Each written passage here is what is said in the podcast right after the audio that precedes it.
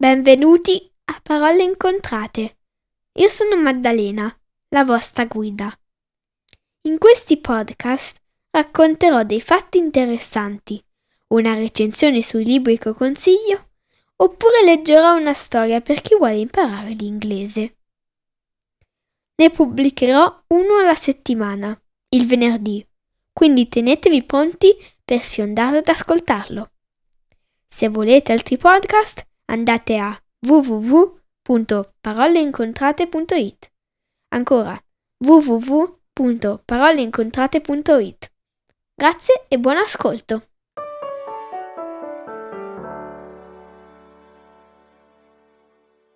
Il mostro di Capodanno. Tanto tempo fa, quando la terra era più selvaggia e i suoi abitanti molto meno numerosi, viveva uno spaventoso mostro marino di nome Nian, un predatore spietato con lunghe corna, artigli affilati e zanne ancora più affilate.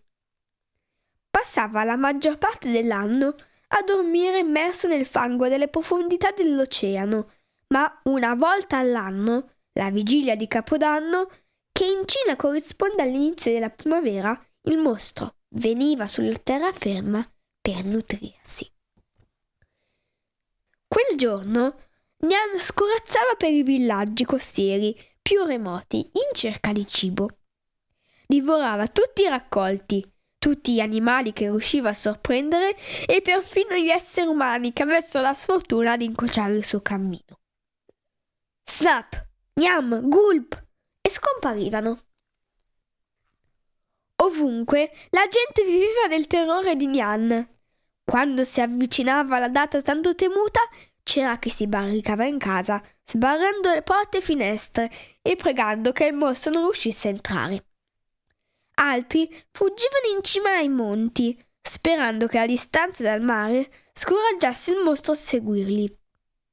In un piccolo villaggio, mentre gli abitanti inchiodavano tavoli alle finestre e impacchettavano le loro cose per portarle sulle montagne, un'anziana donna notò un vecchio dalla lunga barba che la osservava con aria curiosa, reggendosi a un bastone. Non so chi siate, signore, ma questa notte non sarà sicuro restare qui, lo ammonì. E perché mai? chiese l'uomo imperturbabile. Sta per arrivare il mostro Nian, rispose lei. Divorerà co- chiunque trovi. Dovreste rifugiarli sulle montagne come me, o perlomeno mettervi al riparo dentro la mia casa e non aprire né porte né finestre fino a domani mattina. Il vecchio le sorrise. Io non temo nessun mostro, le disse, ma grazie della gentilezza. In cambio, continuò, proteggerò il vostro villaggio da questo Nian. Non capite, sospirò la donna. Non potete sconfiggere il mostro come Nian. Se rimarrete qui, vi divorerà come foste un biscottino. Vi prego, venite sulle montagne con me, mettetevi nel salvo. Ma l'uomo si limitò a sorridere e a scuotere il capo. Niente che lei dicesse riuscì a fargli cambiare idea. Alla fine, non osando trattenersi ulteriormente, la donna se ne andò. State attento! gli gridò mentre si incamminava. Non vi preoccupate, rispose lui con un allegro gesto di saluto. Non ci saranno problemi, né per me né per il vostro villaggio. Questa volta il vostro mostro avrà una bella sorpresa, ridacchiò. Si guardò bene intorno e poi si mise al lavoro. Per prima cosa andò nel bosco e tagliò un bel fascio di canne di bambù e un altro di legna da ardere, che accatastò nella piazza del villaggio aggiungendovi anche una bella pila di vecchio pentolame di metallo che aveva trovato nelle case. Poi si sedette e, frugando nelle tasche del suo mantello, estrasse un pacchetto di carta rossa. Ritagliò e ripiegò abilmente alcuni di quei fogli per ricavarne delle allegre lanterne di carta, che appese agli alberi e usò gli altri per scrivere, scrivervi poesie e frasi augurali che incontrò che incollò a porte e finestre. Il villaggio ora sembrava porto, pronto non tanto per un mostro, quanto per una grande festa. Alla fine, quando il sole cominciò a tramontare, il vecchio ritornò alla piazza e fece un falò con la legna d'arte. Ben presto, fiamme oro e arancio si innalzavano allegre verso il cielo, riempendo l'oscurità di luce e calore e, di quando in quando, una pioggia di scintille. L'uomo avvolse il mantello intorno alle spalle e si sedette ad aspettare. Nelle profondità tenebrose dell'oceano, Nian cominciò ad animarsi. Un brontolio nello stomaco aveva disturbato il suo anno di sonno. Due freddi occhi rotondi si aprirono sbattendo le palpebre. Lentamente scosse il grosso corpo squamoso, liberandolo da fango e alghe. Era giunta l'ora di pranzo. A passi pesanti si trascinò fino a riva, diretto al villaggio più vicino, che era proprio quello dove il vecchio stava aspettando paziente.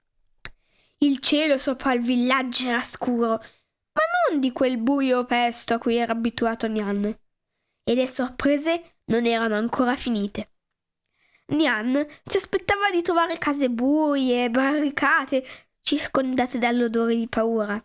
Invece fu accolto da vivaci lanterne e da case decorate in colori allegri. Chiedendosi costernato cosa stesse succedendo, cominciò ad aggirarsi in cerca di qualcosa o qualcuno da mangiare. Annusò l'aria e colse l'odore di un uomo. Leccandosi le labbra, seguì la pista finché non si mescolò un altro odore. Quello di legna bruciata. Nian starnutì per il fumo che gli solleticava le narici. Poi girò l'angolo e dovette sbattere le palpebre per l'insolito chiarore. Nel bel mezzo della piazza del villaggio le fiamme danzavano e scoppiettavano, accecandogli le pupille abituate al buio e a paesaggi freddi ed umidi. Nian ruggì per la confusione. Al suo ruggito fece eco un rumore ancora più forte. Badabam! Bang! Crash! Il vecchio percuoteva le pentole e sbatteva i coperchi l'uno contro l'altro, con un fracasso insopportabile. Nian scosse il capo, cercando di liberarsi le orecchie. Quando alzò nuovamente lo sguardo, vide una figura che gli stava davanti senza alcun timore. Nian scoprì le lunghe zanne, giallastre con un ringhio. Pop, crack, bang! Sembrava una sparatoria, anche se in realtà erano solo le canne di bambù che esplodevano in mezzo alle fiamme. E questo è quel che succede quando si brucia il bambù. Era troppo. Nian, come quasi tutti i mostri, era in fondo un codardo. Batte in ritirata e tornò di corsa alle torbide profondità dell'oceano, mentre il vecchio si sbellicava dalle risate.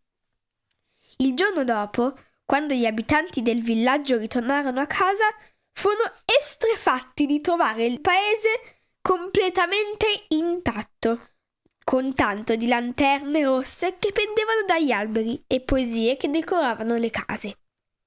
Poi l'anziana donna che aveva cercato di avvertire il vecchio lo scorse seduto in un tranquillo proprio in mezzo alla piazza. Voi ce l'avete fatta! esclamò. Non capisco come siete riusciti a sconfiggere il mostro. Il vecchio rise di fronte al suo stupore.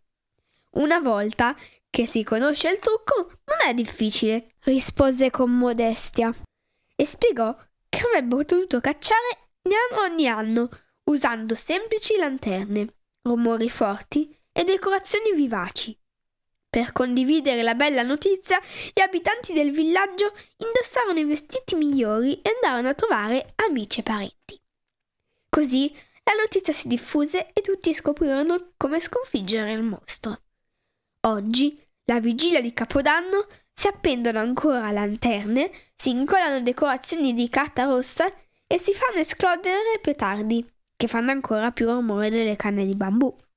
Le case sono illuminate a giorno e la gente rimane alzata per festeggiare insieme l'anno del, l'arrivo del nuovo anno, senza temere Lian e il suo tremendo appetito. Oggi ho letto una storia tratta dal libro racconti illustrati dalla Cina di, di edizioni Usborne, che è molto bello. E um, vi auguro un felice anno. A presto, a settimana prossima.